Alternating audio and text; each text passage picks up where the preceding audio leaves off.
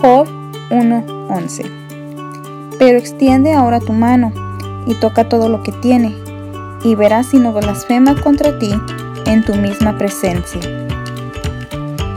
Puede ser que algunas de las malas situaciones que pasamos sean permitidas por Dios, pero causadas por Satanás, con el propósito de hacernos pecar contra Dios y alejarnos de Él.